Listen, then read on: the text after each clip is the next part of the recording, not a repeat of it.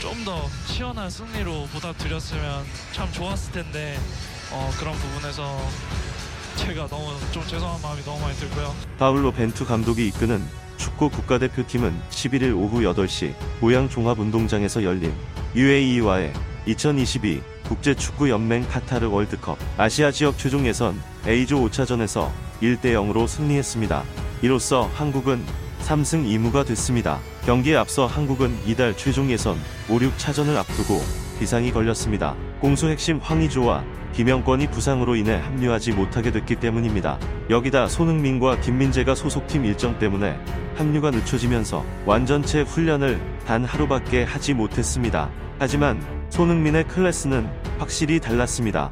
왼쪽 측면 공격수로 나왔던 손흥민은 초반부터 활발한 몸놀림을 보였습니다. 전반 30분 황인범의 패스를 받아 수비 뒷공간을 파고드는 예리한 움직임을 보였지만 오프사이드가 선언됐습니다. 특히 1대 0으로 앞서던 전반 종료 직전 엄청난 드리블 돌파로 팬들의 함성을 이끌어냈지만 왼발 슛이 왼쪽 골대를 강타하며 손흥민은 아쉬움의 땅을 쳤습니다.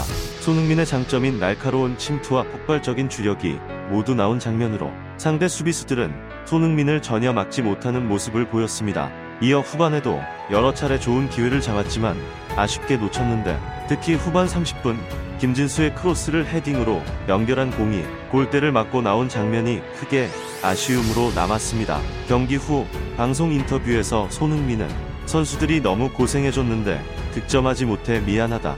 반성하는 시간이 될 것 같다고 전하며 미안함을 드러냈습니다. 그러나 지난 4차전 이란과의 경기보다 훨씬 좋아진 경기력을 보여줬고 UAE에게 유효 슈팅 두 개만 허용한 것과 공격수들 또한 적극적인 압박을 펼친 점이 돋보여 월드컵 최종 예선을 순항할 것을 기대하게 만들기에는 충분했습니다. 그러면서 손흥민은 UAE는 볼을 잘 차는 팀이다. 맞출 시간이 부족했지만 선수들끼리도 얘기를 많이 나눴다. 비디오를 보면서 이런 부분은 조심하자고 했던 것들이 이루어졌던 것 같다고 준비한 과정을 설명했습니다.